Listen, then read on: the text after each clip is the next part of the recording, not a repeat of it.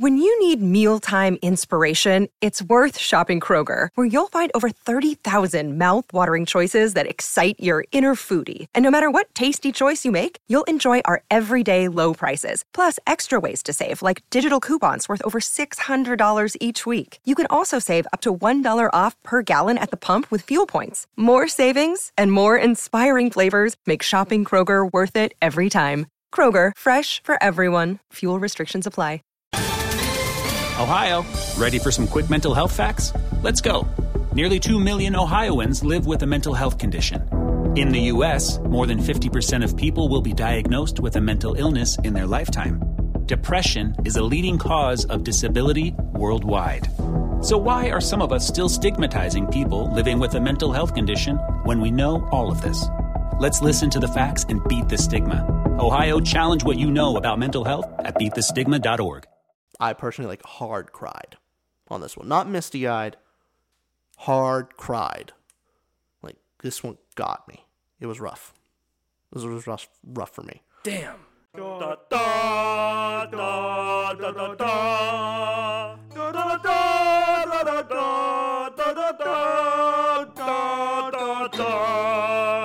Welcome, welcome everyone to the 2 To Ramble podcast. Uh, my name's Richard. My name's Austin. Yeah, so this is episode 29. Big two nine. So today we're actually going to be doing our pitch review of Hyperion by Dan Simmons. And how this kind of works is I've read the book, Austin has not, and I'm going to be trying to pitch him to read the book and you all at home. Yeah, so I'm in the same spot as the audience. I have not read this. The audience possibly has not read this. And if you have read this, then you'll probably find out some cool stuff because Richard did some research, has some cool background on this.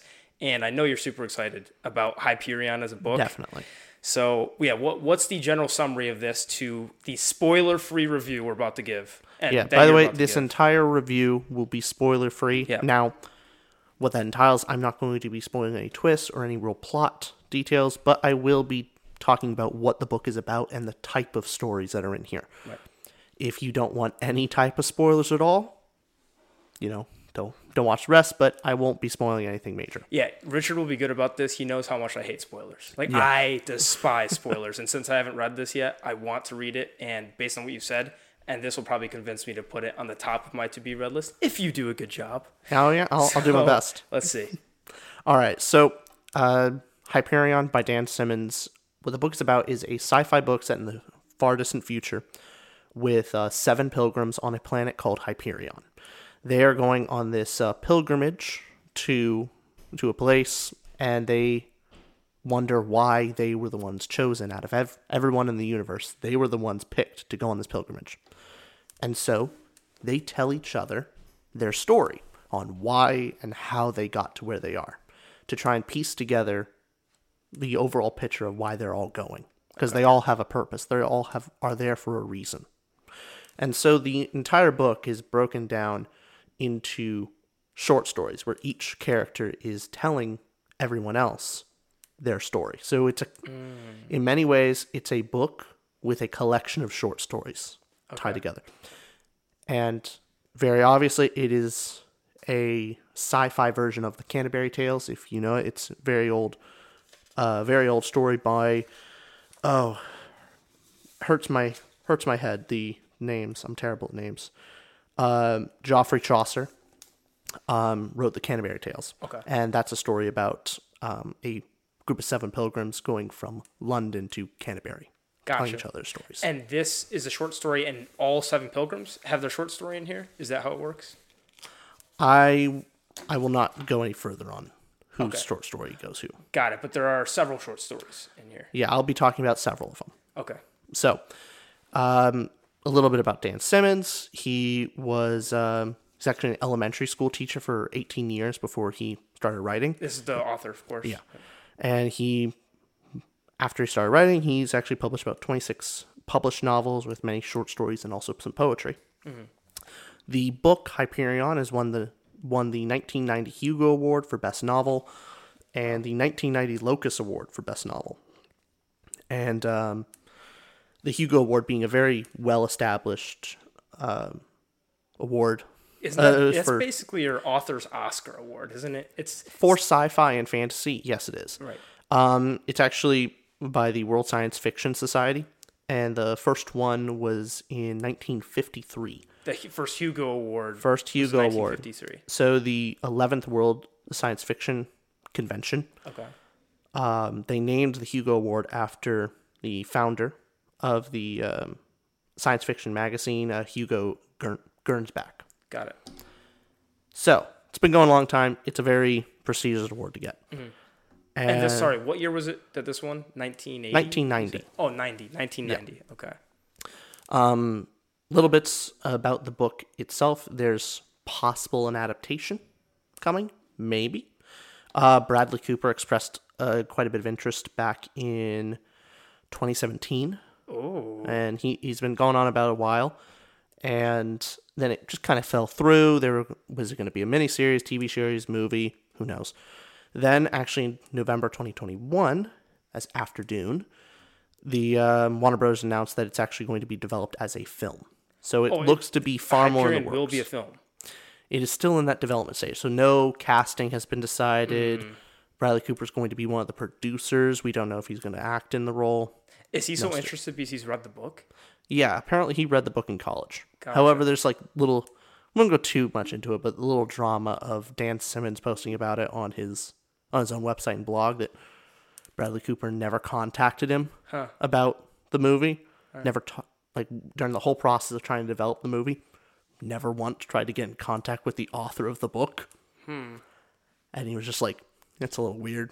And he's like, "I guess I understand. It's Hollywood, but Okay. Still. Um, but all that beyond, hopefully it actually goes through with the success of Dune and all these other fantasy movies. Especially sci-fi, like a recent Yeah. sci-fi film, movie like Dune. Everything Everywhere All at Once. Yep. And, and you said Dune, not that they're similar, but they. What is it about Dune and Hyperion that that akins them so often? I mean, they're both staples of. I mean, Dune is the far more well known sci-fi book. I, the reason why I like Hyperion better than Dune, is because both have really great worlds. Yeah. Great, but Hyperion has much better characters. Okay. Much better. Then I think we all have to hear this. What is your official rating of Sure. Hyperion? I give the rating a nine point three five. 9.35 out of 10. Yeah. Not out of 100. 9.35, that is the elite category for you. You do not give your nines lightly. No, no, I do not. And this gets it. Oh, I guess it, and it's You have no doubt about it being a 9 plus. oh no, it, it's it's something that is truly special, and I've I've been debating like what is my favorite book, not like what do I think is the best, hmm. what's my favorite, and I've been toying between Lord of the Rings and Hyperion, Oh, that's and I don't know which is my I, I consider my favorite. so you would say Hyperion is an absolute must read. Definitely, Like, if you're into no sci- if you're into sci-fi, you have to read Hyperion. Okay. mandatory mandatory reading so um that's kind of the stuff about uh the writing um i was going to get into the types of stories Yeah. that are actually told Let's hear it. Yeah. so So these are the tropes it covers, or the types of it, what kind of reader would be Genre. interested in this? The genre. so now i loved every story but if one of these type of stories is interesting to you then it has something for you mm. so I'll, I'll be spoiling the the name of the story or like kind of the chapter title it's not a real spoiler but it's an it's a teaser it's an enticing you This is permissible. this is permissible. This is the trailer. Okay. I'm I'm giving you the trailer. Yeah. The trailer name. So the first uh, one of the first story is the priest's tale, the man who cried God. Now this is actually a horror story, and gotta say I was actually very scared. it's a very creepy, creepy story, and deals with the pain and fear of immortality. So it does quite a bit of body horror. It does um, psychological horror, and a lot of isolation, and deals with kind of that loneliness and isolation. Um, personally, when I first read it, I had to put down the book to like just digest it when I finished that part of the story, and I just had to like take a pause. And uh, yeah, so it was it was really moving to me. But one of the aspects that I will be getting into every single one of these stories, what it does so well, is this story is separate, but it teases you about the wider story, and teases and gives you a little bit more about the world. So, uh, this story introduces you to the future's version of Catholicism, and introduces you to the concept and the the burden that time has with long-term space travel. So how if you're trying to travel between planets, the travel takes decades. And so they put people in cryogenic freezing. And so, you know, when they travel from one planet to another, suddenly all their family's dead because they were in cryogenic freezing for 30 years to get to their planet destination. So this is where the horror aspect takes place. That's not even the horror aspect. That's a part of the world. Oh, that it through every story you feel the sense of time and the real weight of it. So with Star Wars type things, you always hmm. see like you know hyper jump or like just you know go across You're the there, galaxy. yeah. You're you're there. This one there's two types of space travel. There is the instant type, but then there's also the slow, slow. well, I mean it's fast. It's faster than light speed, but it takes decades for people to, or just even years. So if someone's going to their job and they come, they go to their job and they come back. For them, it's only been a year. For their loved one, it's been twenty, and that's a part of life in this whole society. Man. Wow. So, and that's something that continues on through the rest of the stories, but it is teased in this one. And there's a bunch of mysteries that even after the story is done, there's a bunch of mysteries that are unsolved that you pick up the clues in other stories. I'm afraid people are going to click off the video because they're probably already convinced to, to go read it. They're like, all right, I've heard enough. All right, cool, cool. Because the in sci-fi world, your the world you create in sci-fi is everything. It is so Yeah. important, and it seems like Hyperion just has a really cool one where long space travel exists as well as uh, you're saying fast travel also Instant. exists. Instant travel exists. Yeah. Okay. But within certain, There's rules to it. I assume. yeah, there are. Got it. And even just to establish instant travel requires some sacrifice. Okay. which one of the stories actually does get into the sacrifice made to develop instant travel. Yeah. I I mean, that's one of the coolest part about world building and magic systems are creating limitations to that and costs and sacrifice Mm-hmm. in order to get something cool. Well, sci-fi is all about the what if, Uh, and this one really is a what if uh, what if a society was so interconnected and what would happen in a multi-planetary society? okay. How would that affect people's people's uh, moving across different planets? How would instant travel from planet to planet affect everything? What would the culture be like? Um, it goes into other aspects that I'll get into later, but I want to get into the next one. Is, That was only the first part. That was only the horror aspect, right? that's only the that's only one of them. Right. That was the the priest title. The priest tale, the, man who cried, and that's all. the man who cried God, Right. So someone that likes horror, Yeah. they've got that. Yeah. Okay. and you're introduced to. In that story, you're introduced to the Shrike. Which is the Shrike's on the cover. Yeah, Got it. terrifying creature, described. Okay. So short story two. What's the second genre? Short story that, two. that occurs. There's six of them going through right now, so it'll be you know we're taking our time with it. Uh, second one is the Soldier's Tale, the War Lovers. Now this one is kind of your uh, the tropes is mostly action, war, and a story of lust and obsession. And I specifically say lust, not love, because there's another more love story in there, but not this one the I I will actually give the credit the first criticism here, and it's probably my biggest one for the book. When Dan Simmons writes like uh, sex scenes, just they're a little awkward. I I don't think they're well written. That, I know they're necessary, especially in this story. Definitely, You're sure they need that it. they're just not well written, or is that you don't like sex scenes? Uh, the sex scenes can be written fine, but it, Okay. it it's worded weird. It's not like one of those things where you just don't like them. You just actually think it's not written well. Yeah, I, I just don't think it's written well. Gotcha. It's written unrealistically, I guess. Like it's, I, I guess someone would probably, and this has come from me. Like it's probably very uh, misogynistic kind of sex scenes. It's very, um, honestly, I I don't know how to describe it without actually going into details, and I don't think that's appropriate on the People channel. should read it. People should read it. I think it's written awkwardly. okay. It's weird, but it's part of it. It's not.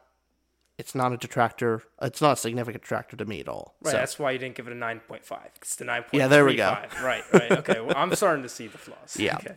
but uh, this story is goes into uh, the chaos of war, and kind of how like you know whenever you, everyone starts with a plan and then it just goes messy, and then the how a man's obsessions go and how that changes someone's life and how much a man will go through and how much what a man will do to accomplish when he's obsessed.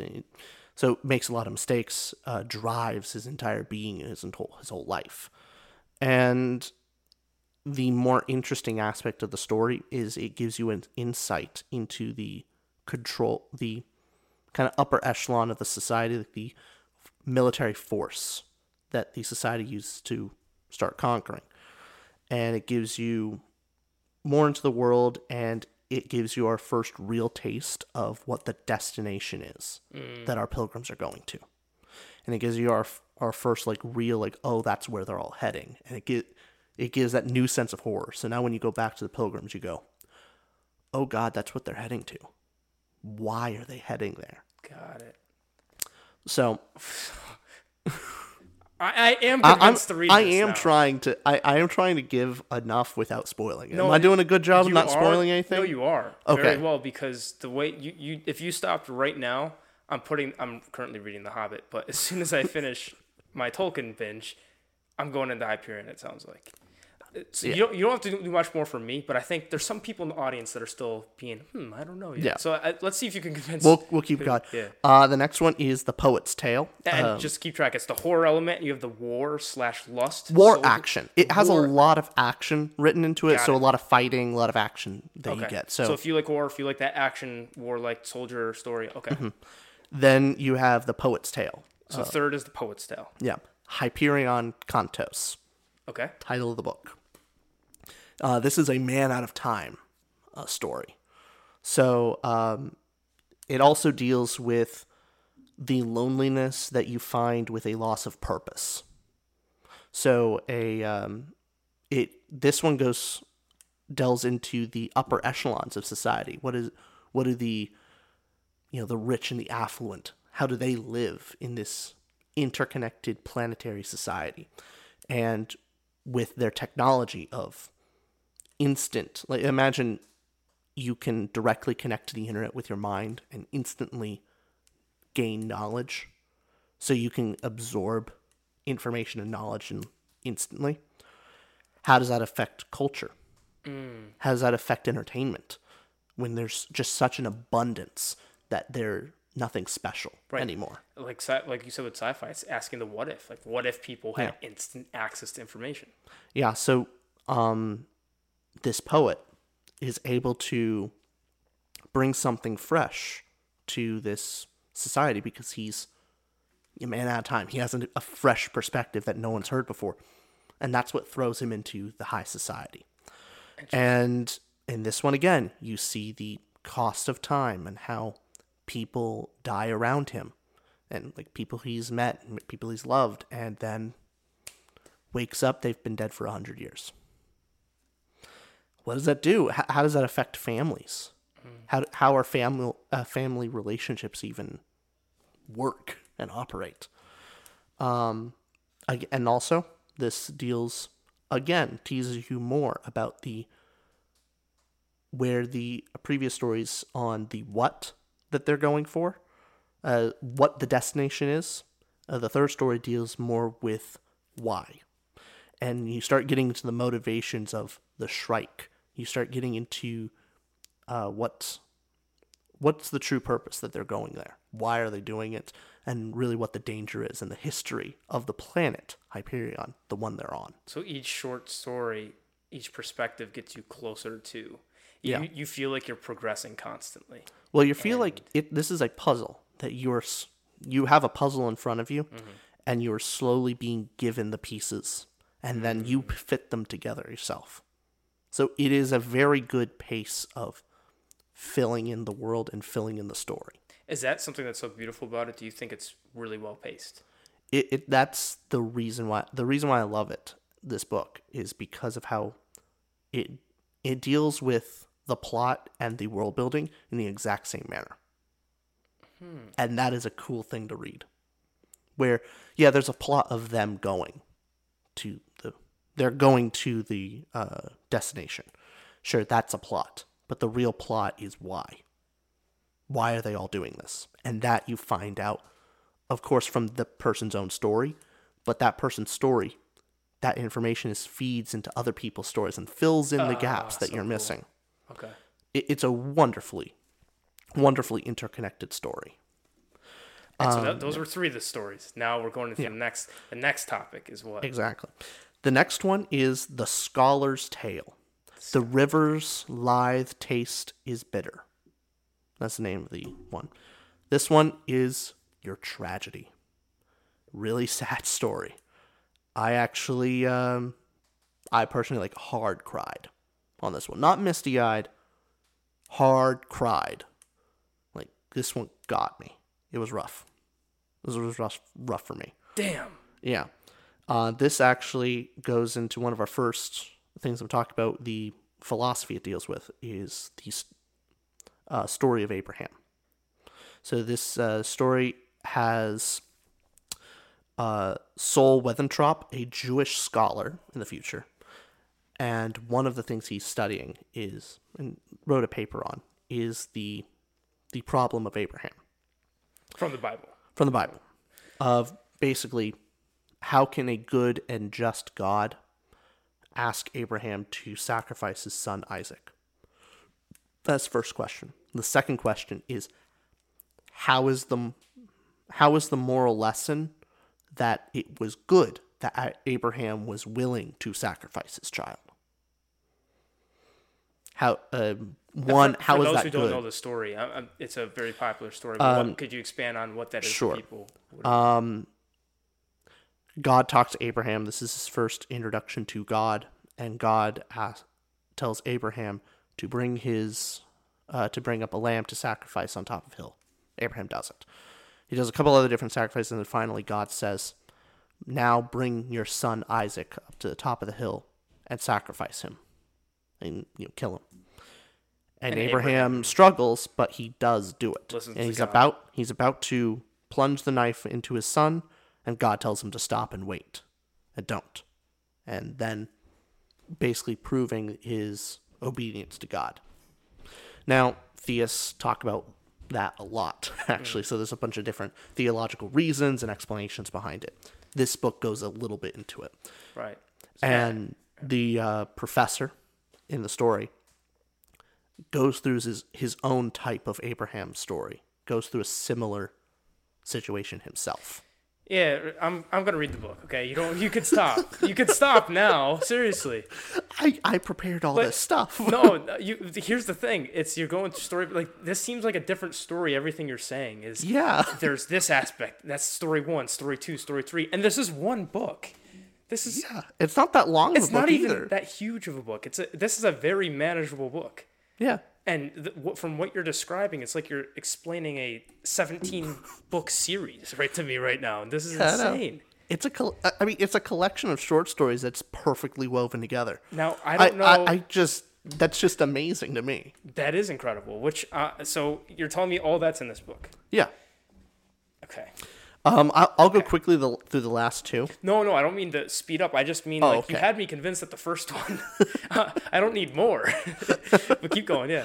Uh, the last one is the Detective's Tale, uh, the Long Goodbye, which great, great title for like any book or movie, I think. But this one is your classic noir mystery type, and it's also a romance. Um, typically with the trope of With bad sex scenes, of course. Less so in this one. Okay, okay. Somehow, More passable. but yeah, it's still awkwardly written. It's Okay. it's just it's eh. But Alright. again, this is more romance rather than lust. Mm. The soldier one, it's a lot of sex scenes because it is far more focused on the control of lust Mm-hmm. rather than actual love and romance. This one, it's actually like a romance story, which is different. Um, no, so the classic noir type and the co- a noir detective is like this, you know, suave or maybe grizzled uh, private private eye detective guy, and then the femme fatale comes in and you know needs help with murder or whatever needs help. This one, it's the reverse. The uh, detective is this uh, Martian woman, and so she's a private eye, and one day this guy comes into her office and says, "I need your help uh, solving a murder." And she says, "Okay, who was murdered?" And he says, The book fell as soon as you said someone got murdered. that is very suspicious. Okay. he comes and she asks, uh, "Who was who was murdered?" And he says, "Myself." And so she has to solve his murder. I have a lot of questions. Yeah, I don't want to. I don't want to give too. I don't want to give too many answers to that. Oh, exactly. I just want to give that hook there. I just love that there are zero spoilers because if you spoiled one thing, I would be absolutely pissed off at you. I'm, I I, think so I'm doing my best. You are. I'm You giving are. the maximum amount of information You- without spoiling. And I'm almost getting angry that you're not telling me, but I'm also very happy you're not telling me. It's Yeah. a, it's a perfect mix. Okay. So it, it is that reverse reverse of the gender trope. Mm-hmm. Um, it's a really fun action one. So there's quite a bit of action in that story. Um, it is a bit. It is far more upbeat than the rest, but there is some sad mixed elements in it, or else you know why would she be going on this journey? why would she be going on this mission? Um, with this story, you get to see more into the world about the underbelly. So we got to see the high society, we got to see the military. Now we get to see the underbelly of this civilization, and we get to see the cult-like religions that are cropping up. So that that's some of the the seeds you get from it. Um, last one is the consul's tale. i'm Sorry. What? i'm Sorry. What? There's so much. I don't believe that there's that much in this book at this point. There's so much. It's, it's not that big of a book. It's, No. It's really not. It doesn't seem like this. Is Here, here's the thing, and we had this discussion a while ago. Yeah, which one? on well on about uh like poetic verse like uh someone's prose and writing being poetic versus kind of like modern writing where it's really straightforward By a simple. while ago, we literally had this conversation last week. yeah that's, that's not that long ago. but the reason why this book fits so much Uh-huh. it's efficient with words it doesn't like with modern language you'd have to tell the story it would take a lot longer but Got it. when you're when something is as well written as this Mm. and it is precise and it doesn't need to mince words it uses a lot of complex language that you just have to accept Mm-hmm. but it's able to be efficient with its time it's kind of the reason why brandon sanderson's i think best work is emperor's soul it's 130 pages that's it Really efficient. but he can't waste any words he does Yeah. it is also his most beautifully written book. That's not a coincidence. this the writing in Hyperion is beautiful. Hey, yeah, that's. I just wanted to make clear to even people on the audio only. This is not a massive. It's it's a book. It's a typical sci-fi fantasy book length. Would Yeah. you say? It is not longer than your typical sci-fi fantasy book. Is that fair to say from No. what you've read? Just because I don't want it to seem too daunting for people to be like, "Oh, this is a No, lot I- to get I'm- into." It like, is. I'm it does looking at not here- seem daunting. In the small version of the book, It's like 470 something pages. yeah, I saw 470, 470. 470 Yeah. pages. it is it is very doable and manageable. So don't Mm-hmm. let that if you're on audio only and you can't see this, it's just don't let that uh, make you hesitant to read this book. Yeah. Right. Okay. Uh, so I'll get this is the last one. We'll go over and then we'll go into some other stuff. Uh, the Consul's Tale, Remembering Siri. This is your love story and your your tragic love story. So classic. This is um, deals with lovers uh, aging differently due to time dilation. So uh, I, I won't go any further into the plot of that. Well, people that love the movie Interstellar will probably really love this book. This deals with a lot of that. Yeah, if you love Interstellar, read the book. Um, we see uh, again how how love will actually make people do things that are even hopeless, like what it drives people to do, even beyond reason. So, and then in this story, we get to see the damage that the overarching society called the hegemony uh, does to planets and people when it establishes instant travel. So we get to see the cost of establishing instant travel, like what it costs people to actually put this up, because it's not inst- to create instant travel to a place. You have to get there first, and then you have to establish it, and all of that takes time, decades going by. And what does that do to people? Um, and this one especially has quite a few twists and turns that links into the Pilgrim story. And I think this one was probably one of the more simple stories, uh, pretty straightforward. But I thought it was really it was a sweet one. It was a sweet story. But I would say of if I had to pick like what's the weakest story, I think they're all good. I think it's that one, the Consul's Tale. I just think it's good. It's not as prophetic Okay. or as emotionally moving as the others, Gotcha. but very good. Wow. That is Wow. Hyperion. And here's the thing I haven't even gone into the literary and philosophical references that this story goes into. Do you want to go into that? I will go into them briefly. There's mainly. So I So, talked. so this is story aside with that is the story of Hyperion. That is a And story. if you could summarize that in a like a, let's say a one minute TikTok, would you say how, how would you how would you really condense that into a this is why it's one of my favorite books ever? It's a sci fi pilgrimage with a collection of short stories that are woven together to create a unifying story in a very interesting and compelling world. Fantastic. Awesome. Yeah. So, So- now now you're going to get into the elements that this whole entire story talks about philosophically. I actually already brought up a little bit. So we brought up the Canterbury Tales Okay. uh, from uh, Geoffrey Chaucer and also Abra- the story of Abraham from the Bible. And there's plenty of others that I've not mentioned. A ton. If you're into philosophy, if you're into kind of classic writings and poetry, there's a lot of references in here, and a lot of it deals with that. But the big one, the big one, um, which the name of the book is actually taken from, is John Keats. He's a poet, uh, the 1800s. He was born 1795 to 1821, and uh, he Someone did their research. Oh, I know uh, research. Um, he did mostly poetry. His first being "O Solitude." One of the poems that he's wrote that is more of the famous poem is called Hyperion. He wrote it was this epic poem, and it was unfinished. He was not able to finish this poem, but the section that is still around today um, is centered around the Olympian gods. So first there were the Titans, and then after so these Titan gods, and then after that the Olympic gods come through. Uh, one of the Titan gods is Olymp- is Hyperion, who is the sun god. The story basically goes all the Titans are moaning about their loss of power, and but the only one who still has power is Hyperion, sun god, and then he goes to the rest of the Titans to help them out. It then cuts to Apollo crying um, on the beach. He's the new sun god of the Olympians. And the goddess of memory, I can't even pronounce the name. You can put it on screen, the, the actual name. Just, Here it is. yeah. It, Good- Try it. Try to pronounce the name. Minosine? Min- Minosine? Whatever. Good job. It hurts. Um, he uh, Apollo looks into her eyes and reveals knowledge of how he fully becomes a god, and the the reason why he's crying is because he understands his great potential, but he's crying because he does not believe he can live up to the shoes that he is filling.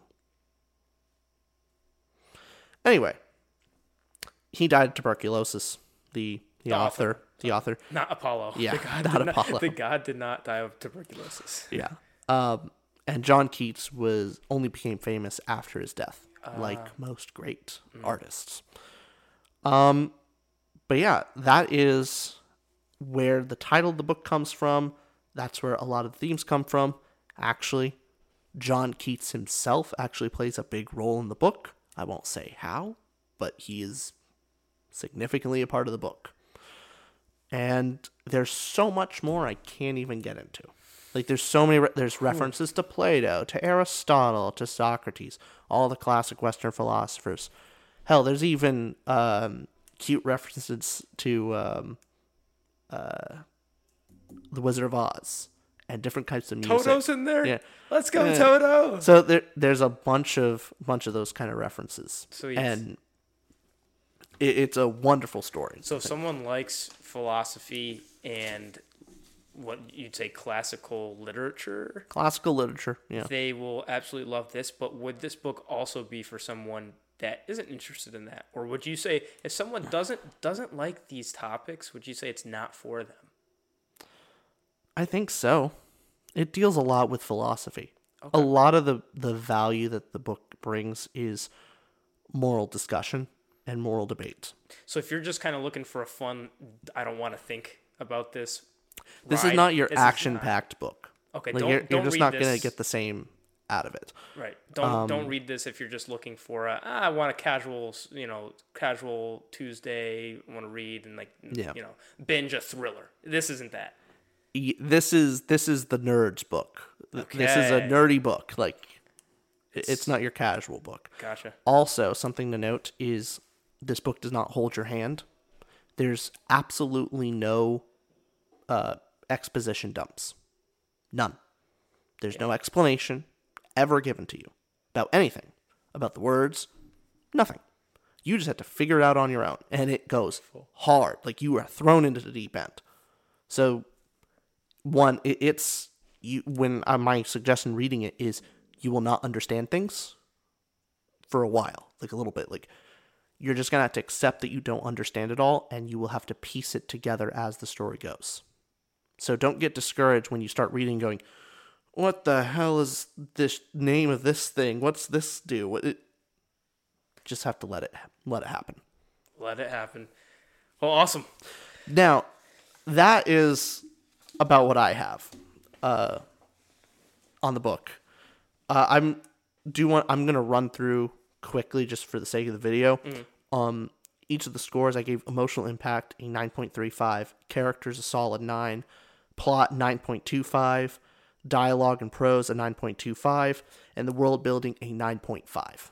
So, which totals to your average score? 9.35. Hyperion gets to 9.35. So, I just not, not a single category in a rating system went below a 9. No. Well, there you have it. You have any questions for me about this book? Did I did I do my job? Did I convince you to read it? Did I pitch it to you? To me, absolutely. All right, there we go. Absolutely, because you've we've had a casual conversation about this. Mm-hmm. About hey, like you told me how much you love this book, and I'm like, yeah, Richie, um, I'm trying to cook. Like, get out of here. I'm like in the kitchen, or like you're like, Austin, you've got to read this book. Oh, Richie, I'm in the bathroom. Can you go away? Like, you know, it's always the Yeah. weird times. But now we set a dedicated time for you to pitch this book. It did it for me. I think I will. I will say after I finish with the the Hobbit, after I finish with Tolkien, Yeah. I have to do that quickly. Not quickly, I take my time, but after I do Tolkien, I will read this next. Absolutely. Great. Um, yeah, I'm I'm excited to discuss the book with you after you've read it, especially. Um, maybe we could even do a video, uh, a full review once you've fully read it. And if anyone who has read Hyperion listened to this just because they wanted to hear someone give a spoiler free review about it, uh, yeah, let us know if you want one where we do a spoiler full version. It's going to be a little bit before I get there. Yeah. But this seems like it, this book is right up my alley. And I, I think you probably could convinced some people out there. Hi the two people that are. Yeah, um, yeah. If if you've sat through the whole video of us talking about this, um, down below there'll be a link in the description to an affiliate link to buy this book if you want to support uh, what we do here. Um, you can read the book yourself. And also support Dan Simmons. Dan Simmons is alive, right? Yes, yes. Okay, and support the author, Dan Simmons. okay, that would have been really grim. yeah. All right, everybody, this has been 2 To Ramble. All right. Bye, y'all. See you next week. Peace.